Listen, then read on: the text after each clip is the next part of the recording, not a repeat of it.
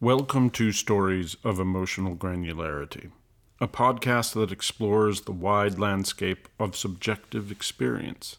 Even when we use the same words to label our feelings, we can have different ways of experiencing those emotions.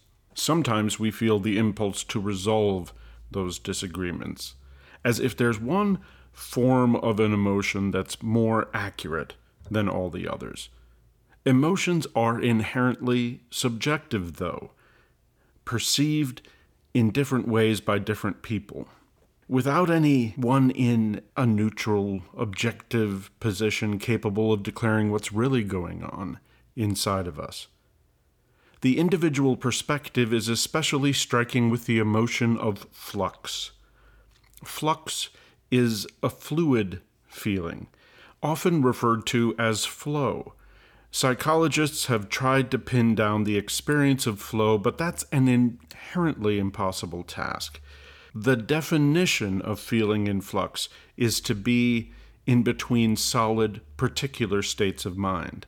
As soon as flow is contained in a specific position, it ceases to be flow. To be in flux is to be between definitions, in transition, in constant motion. When we want to maintain order with everything in its place, flux can feel frustrating. Within flow, the standard rules and certain expectations of more solid states of being shift under our feet. To be in flow is to be out of control.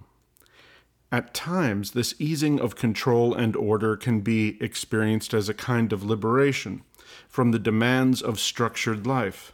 Alex Millett, Managing Director of Client Services at Brand Trust, describes such moments of flow as a lovely sort of interlude. We were married the in the summer 10 years ago, and we knew we wanted to have kids, and there didn't seem like there was anything standing in our way, but none of those things had happened yet. So I don't know, it was just a very lovely sort of, it felt now in retrospect, it feels like it was almost kind of like an interlude. You know, there's that period between and and maybe actually that you you know that maybe the interlude is a little bit of theme here because it felt like it was an interlude between kind of the you know fun youthful times in New York, probably extended later in my eight you know number wise age than it should have, but you know that is what it is. But there was that time in New York, and then this was a time where you know we were getting serious. Um, we were engaged, we were married, we were thinking about the future, but we but none of that had the responsibilities hadn't started to pile up yet. It was just sort of thinking about those things and knowing that we wanted to go there. Um, so now that I think about it, it does feel like a little bit of a, of a plateau in a positive way, an interlude in a positive way, and and in a funny way, maybe that's a, a little bit about what these you know these moments that we get to grab together in the evenings now are. I have my mornings. You know, I wake up before anyone else in the house, and I have my mornings to myself to get things done or exercise or read or whatever. I my New Year's resolution two years ago was to stop using that time to watch cable, to hate watch cable news, and my life is dramatically better ever since then. Um, but that's my time. The the time once the kids go to bed until we go to bed is, you know, we don't probably maximize it, but it's the time that we get to sit together on the couch and watch something, or you know, think about oh, we should do something like play a game, but not do it. When Alex was first married, he and his wife were just getting serious but they didn't yet share the serious responsibilities of parenthood. Their moments together away from work were like a free time, full of possibility and unconstrained by things to do. Now that Alex is a father, these free interludes have become much more brief, mere moments that he grabs with his wife after his children fall asleep before he loses consciousness himself in order to defend the remaining margins of free time in his evenings, Alex tries to enforce a strict bedtime regimen on his young daughter. She resists.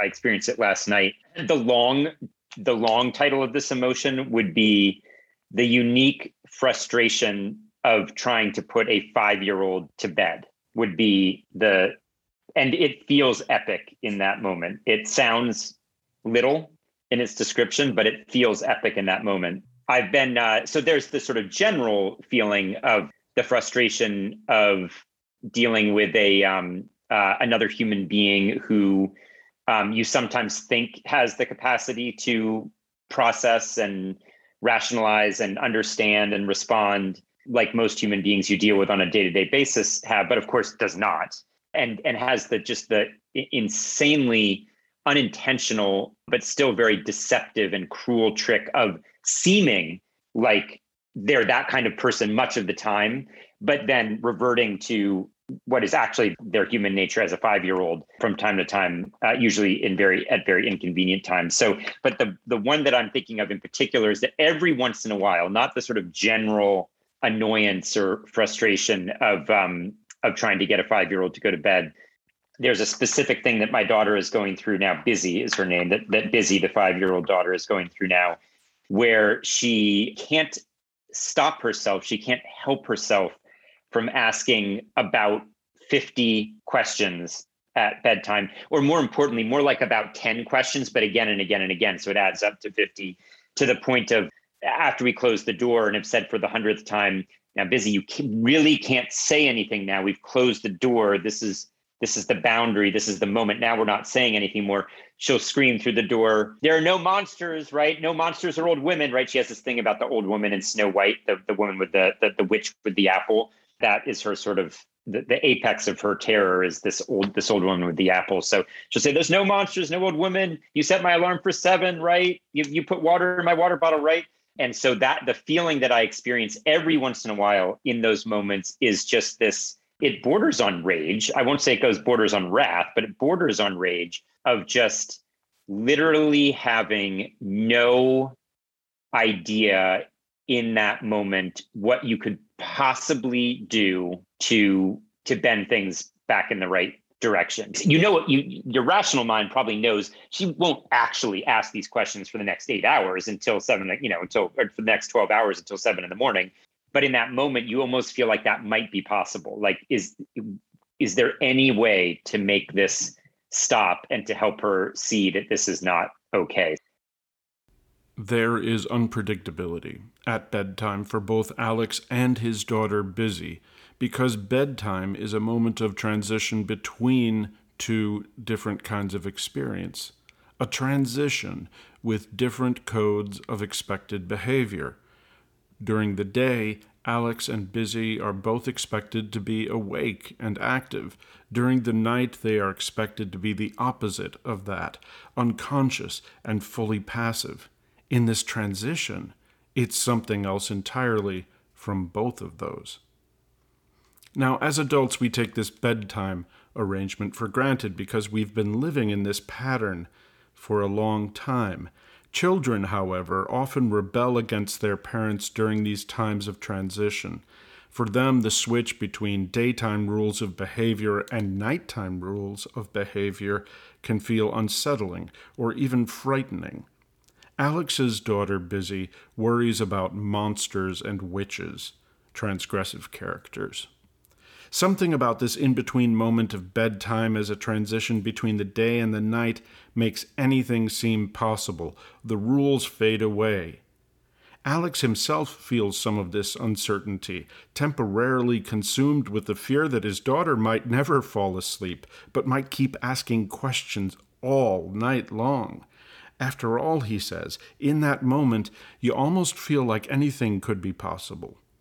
He desperately wants to protect the integrity of his evening interlude from being consumed by his daughter's bedtime activities, but he feels as powerless as his daughter does in that moment.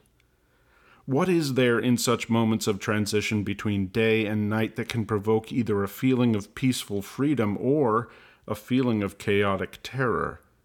The fluidity of these moments of transition enable people to shift between different roles, but in their fluidity, they require the temporary surrender of certain rules and expectations that make the world feel predictable and manageable.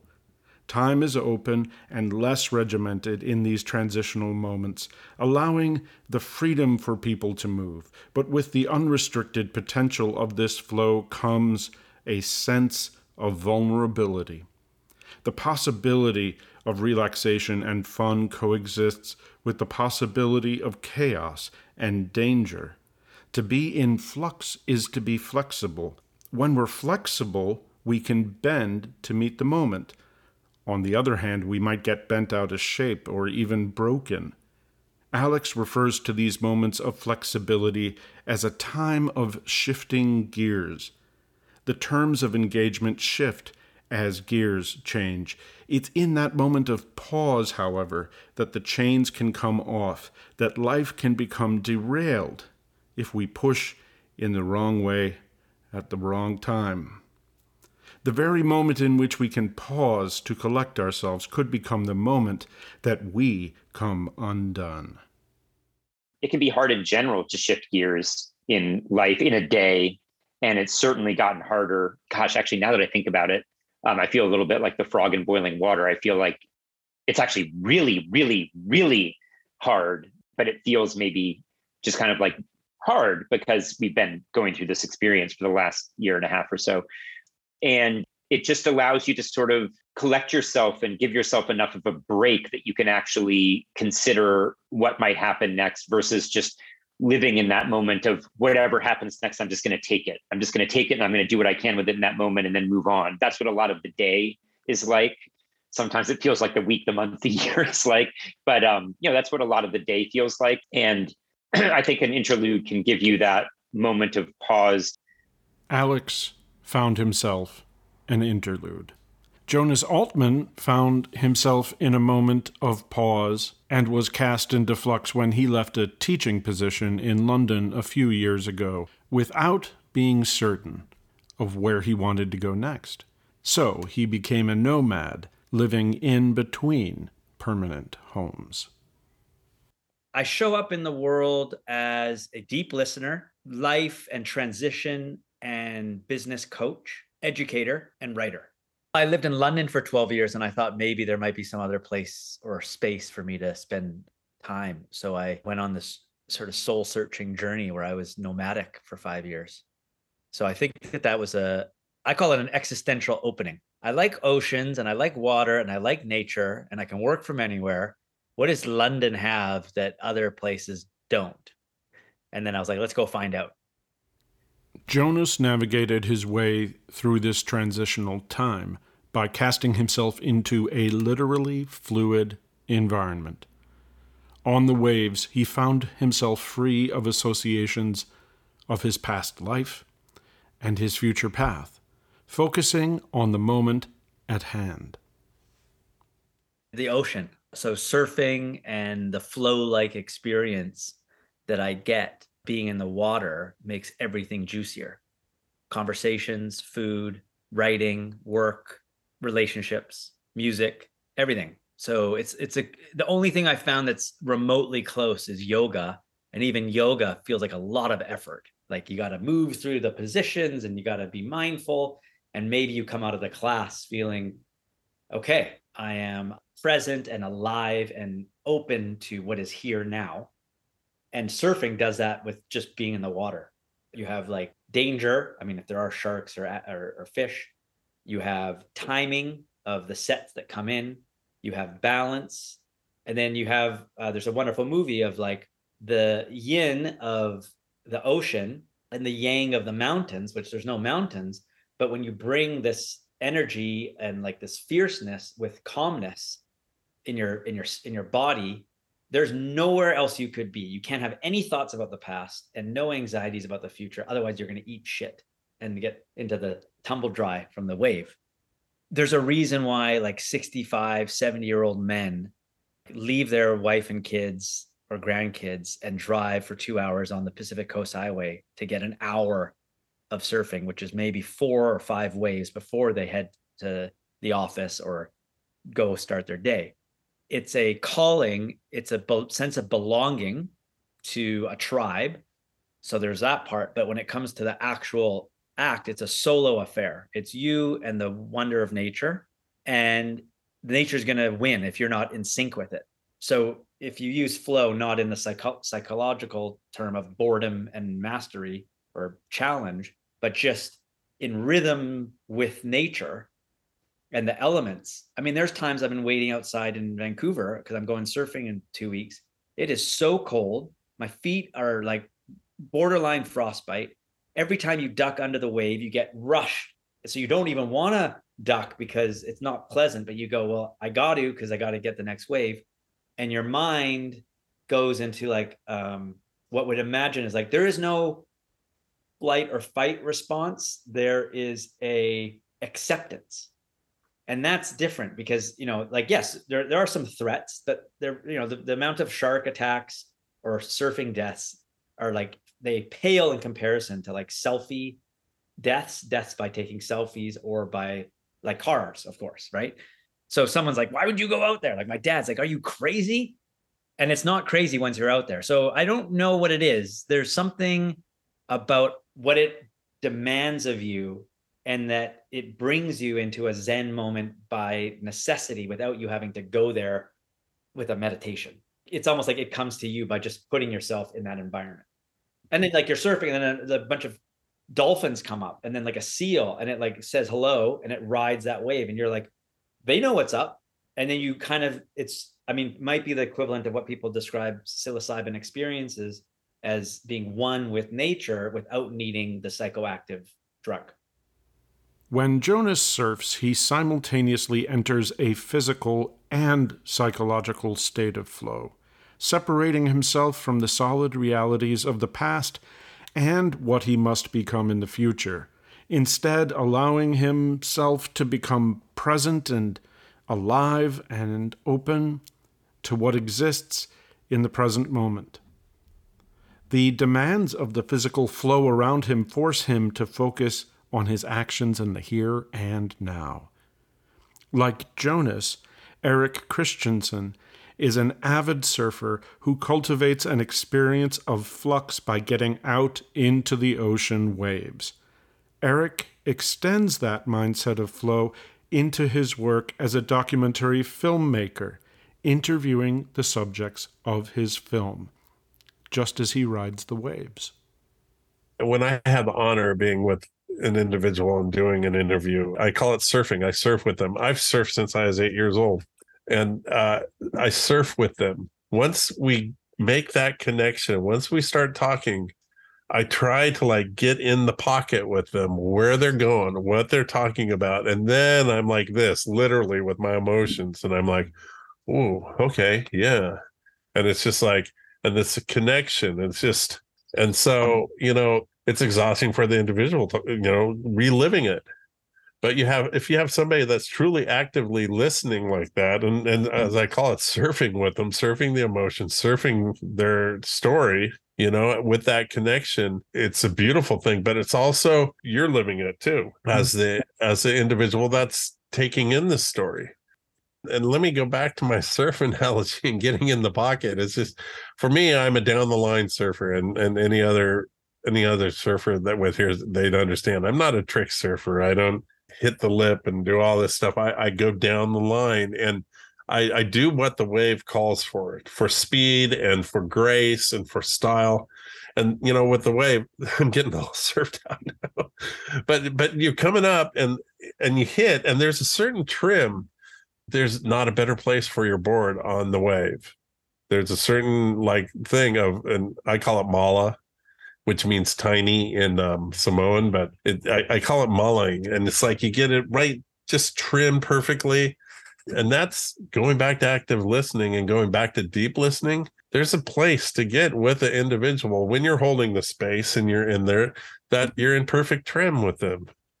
That it's like, it is like a wave that you're like, and you have the style, you know, and you're like, oh, okay and it takes a while you know? It's like like us having our discussion you know we kind of start out and now we're like we're riffing you know? And uh and it's the same with deep listening is it's it's just getting in with what they're saying getting in the flow putting yourself in with your mind mentally and and in a way spiritually metaphysically with them that you're right in that flow, in that pocket with them, in the ultimate, like, okay, I'm with you on what you're saying. Oh my gosh.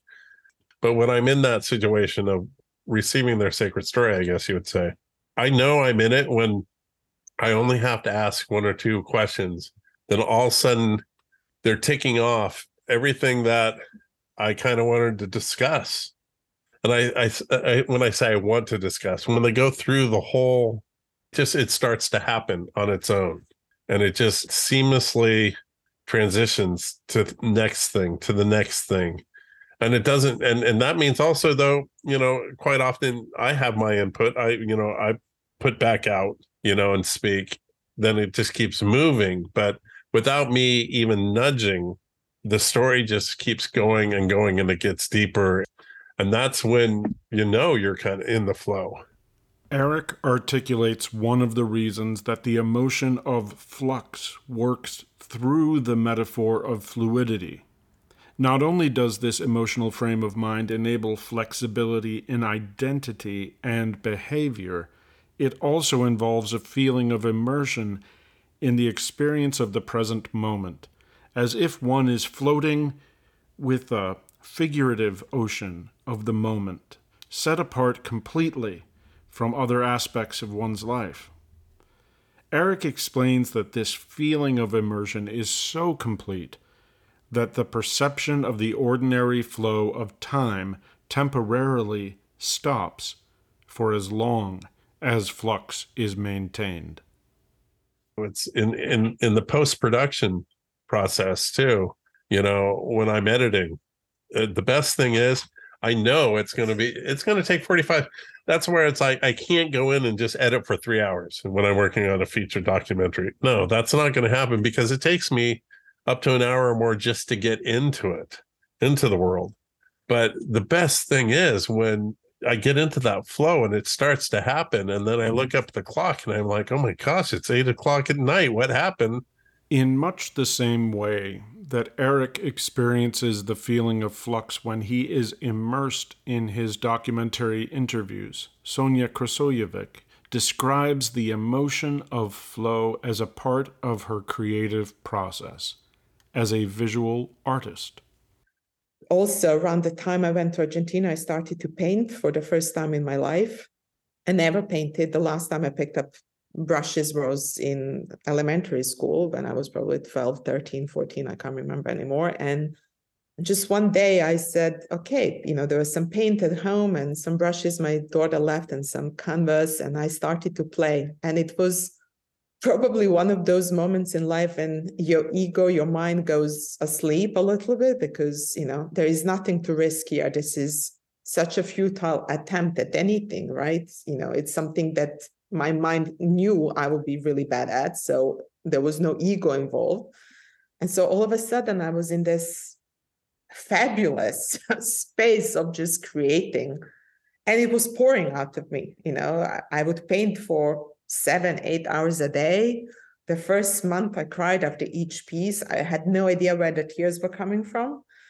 But it was such deeper healing that anything else I have done, but also deeper exploration of what happens you know when we create space and when we don't hold any story any expectations and we give ourselves permission to just explore and see what happens. And so i've been painting a lot. I had three exhibitions last year and i want to explore that space more. There's just this beautiful flow of energy and creation that lasts for as long as it needs to last. You know i feel like i'm channeling something. My hand does something that I'm not necessarily connected to. I'm very visual as a person. So when I meditate, I have really strong images. I had them even when I didn't meditate as a child, like premonitions of what's going to happen. When I paint, I see nothing. So it's just my hand that reaches intuitively for a color and starts to move. You know, it's very physical. I work on large scale canvases. So it's very tiring physically as well. So there's a lot of body movement with it as well. And I just feel like energy is moving through me. And at the end, when I'm done, I somehow know that I'm done and I step back. And I think this is when I see it fully for the first time. And it's incredible. You just feel such a profound sense of space. It's like your body has expanded energetically and your heart feels so much bigger and you're full of love it's more meditative than any meditation that I have done. As with Eric and Jonas, Sonia links the emotion of flow that empowers her work as a painter to the feeling she gets when she is in the presence of bodies of water. It is as if her artist's mind is like an ocean within her overall consciousness. It's very spacious. It's like being in nature, or for me, sea is one of those elements that's been constant in my life. I feel like a different person next to the water.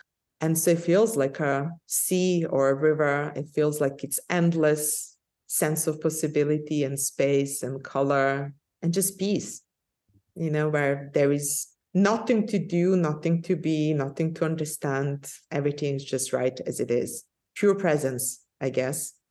Well, I there is a little island in Croatia where I used to go when I was a child, and then after the war, it took a long time. But we are now going back every summer again, and my kids love it. And after the first lockdown in 2020, we went and spent a month there, and there were f- very few people on the island, and it was just this amazing space of just being in nature, surrounded by pine forests, by the you know green bays or being on a sailboat. And it's just this sense of possibility where life flows through you and you're fully present and you don't need anything. It's very simple, you know, in terms of the lifestyle as well. It's all about fresh, good food, fish, swimming, sailing. After a few days, you don't even have a need to talk much. You're just fully immersed in that environment. I think there is just more flow. I don't know how to explain it, right? But when I'm in the city, I struggle in London. There are too many buildings around me. There's a canal that I go to, so that's as close I get to some water, but that works, you know. So I go for long walks every morning, and that helps. But nothing beats being on an open sea.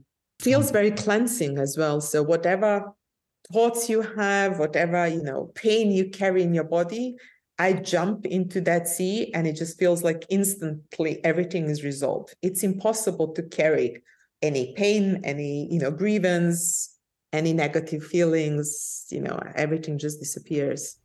Another artist who talked about her experience of flow with me is Brandy Agerbeck. Brandy specializes in the practice of graphic facilitation and is the co author of two books that have defined that profession? My name is Brandy Agerbeck. I teach visual thinking. So I teach folks how to get their ideas out of their head onto paper. It's a very abstract concept, but it's a very real and tangible hands on skill set. And I love that we can make drawings to make meaning for ourselves. A reason I love drawing as a medium is it's spatial and not linear.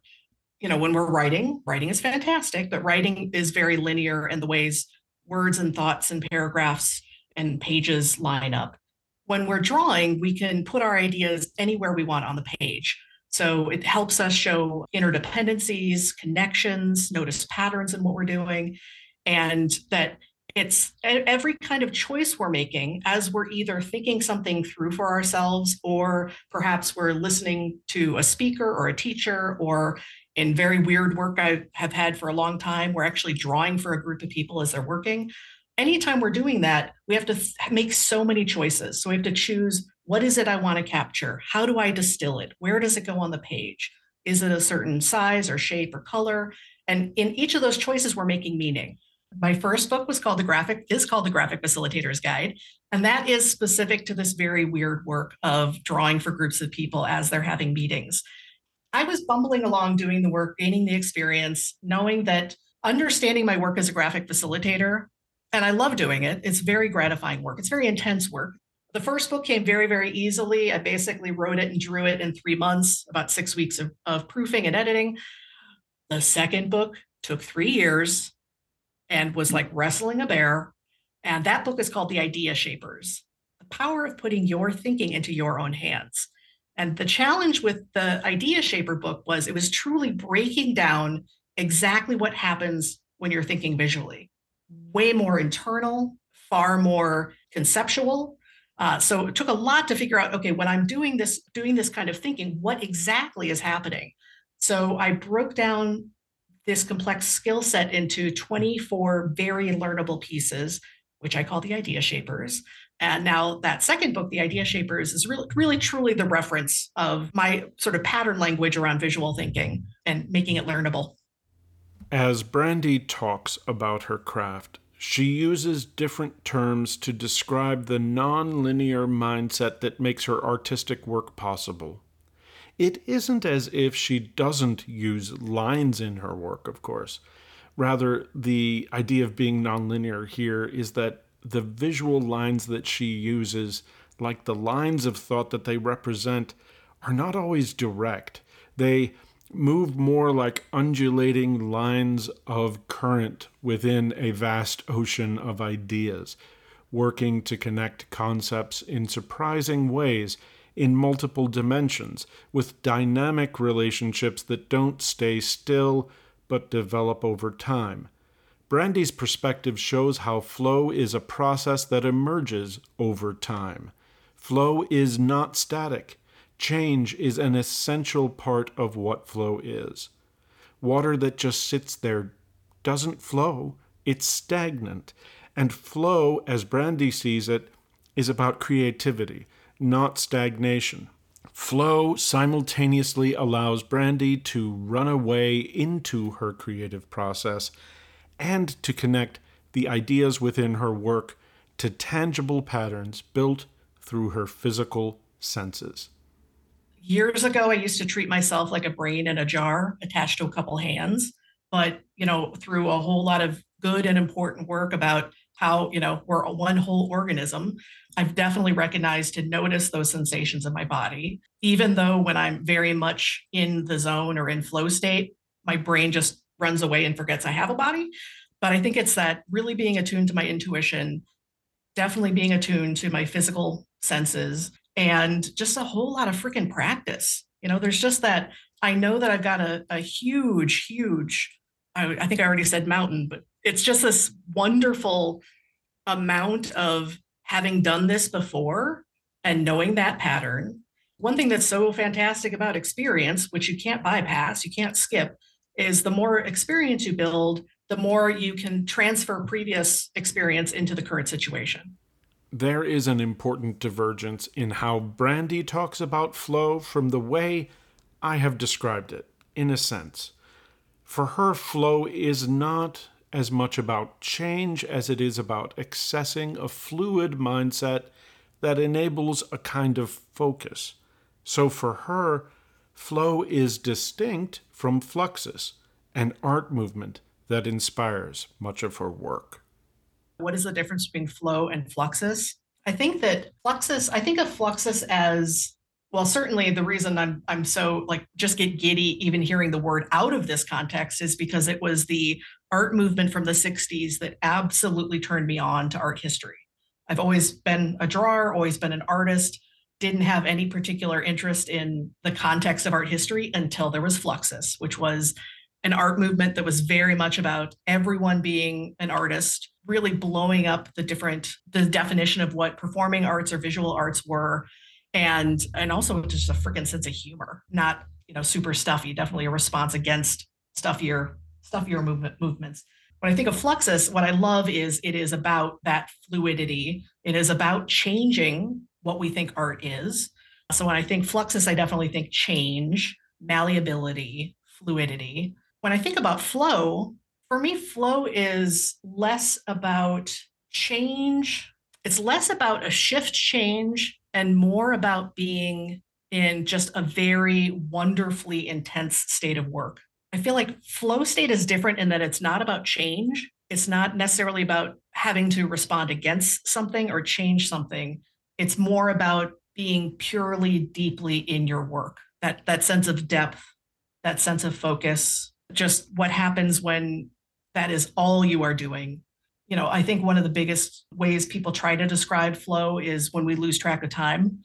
How are these different ways of experiencing flow possible? How can the emotion of flow, of flux, be described by some people as the feeling that comes along with times of transition, while other people say it's not about change so much as it is about a frame of mind that allows nonlinear thinking. Well, the honest answer is that I don't know. I don't have an answer that reconciles these discrepancies.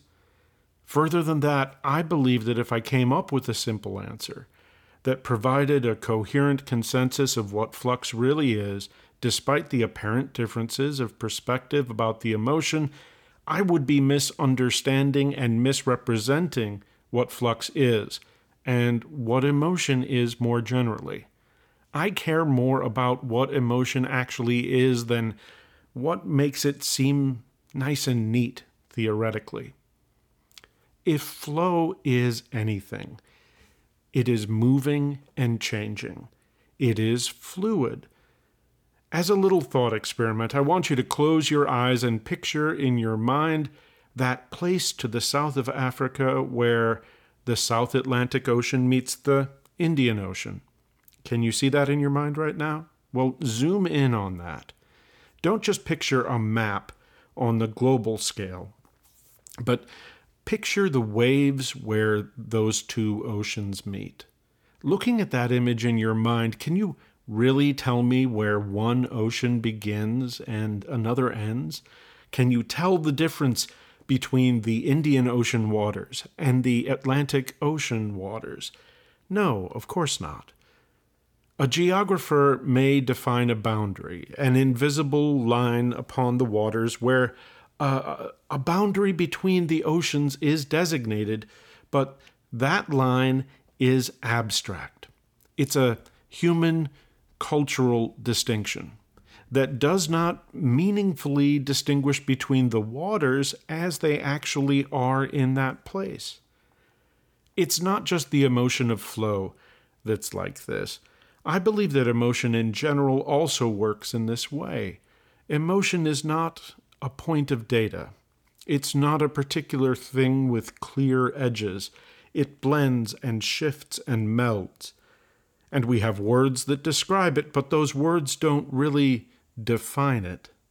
So the ways that Alex and Brandy and Jonas and Eric and Sonia talk about flow have many aspects that overlap, but some that don't. And maybe there's more than one kind of emotion going on here. Maybe there isn't. Who's to say? It's not my purpose in creating this podcast to establish authoritative definitions of what any emotion is, but to d- describe some of the range of experience that can exist within different emotional spaces. I know that this project won't map out all of the emotional landscapes that people travel through, but I do hope to establish that the scope of emotion is vast and varied, not something that can be authentically reduced down to just a handful of basic emotions. What I'm trying to do with each one of these podcast episodes is to create a kind of crude fabric woven together out of the strings of different people's stories. To that end, I want to finish up this episode with a short description of another kind of flow from Leor Locker, a German born artist living in the UK, as they talk to me about the art of knitting and weaving. With knitting or weaving, there might be two different states of something, but it kind of oscillates in between. It might look like you're doing the same thing a thousand times, you know, like the, the cardigan I'm wearing has like, I don't know how many rows. So, you know, it would have looked like I was doing the same thing back and forth for two months. But it wasn't the same thing because it was a different row and it was adding. And, you know, some of it was the front bit, some of it was the sleeves. Um, so I think there is the way how it becomes a practice and you know like practice with capital p because you're doing it so many times and there is kind of something in that and a, a culture associated to it.